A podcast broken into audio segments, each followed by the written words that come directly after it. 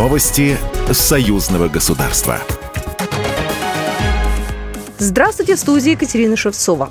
Церемония возложения венка к вечному огню в честь Дня независимости Республики Беларусь 79-й годовщины освобождения страны от немецко-фашистских захватчиков прошла у могилы неизвестного солдата у Кремлевской стены в Москве, передает Белта. Венок возложил чрезвычайный и полномочный посол Беларуси в России Дмитрий Крутой. В торжественной церемонии также приняли участие представители Постоянного комитета союзного государства и других интеграционных органов, российские парламентарии и белорусские дипломаты. Кроме того, участники церемонии возложили цветы к памятным знакам город-герой Минск и Брестская крепость-герой, установленным на аллее городов-героев в Александровском саду.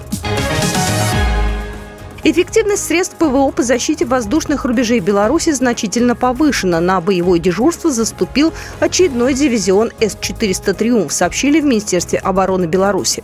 Как отметил командующий ВВС и силами ПВО Беларуси Андрей Лукинович, сегодня знаковый день не только для дивизиона, который заступает на боевое дежурство, но и для военно-воздушных сил и войск противовоздушной обороны.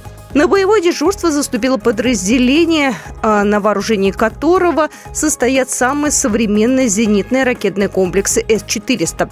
И что еще более важно, произошло это накануне самого главного праздника Дня независимости Республики Беларусь, сказал он. По его словам, во время непростой военно-политической обстановки, которая складывается вокруг Беларуси, как никогда важно быть во всеоружии.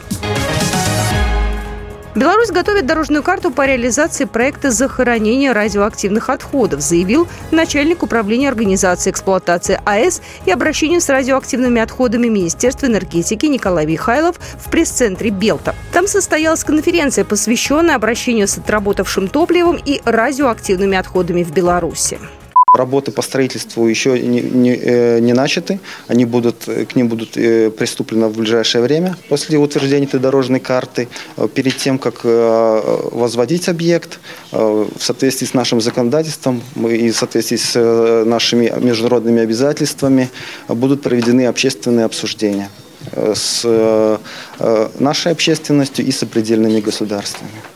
Ранее специалисты сообщали, что пункт захоронения радиоактивных отходов в Беларуси может быть размещен вблизи БелАЭС, а также на территории, пострадавшей в результате аварии на Чернобыльской АЭС. Однако поиск возможных вариантов продолжается. Площадка должна соответствовать многим критериям. Окончательное решение будет приниматься правительственной комиссией с учетом научных подходов и расчетов. Программа произведена по заказу телерадиовещательной организации Союзного государства.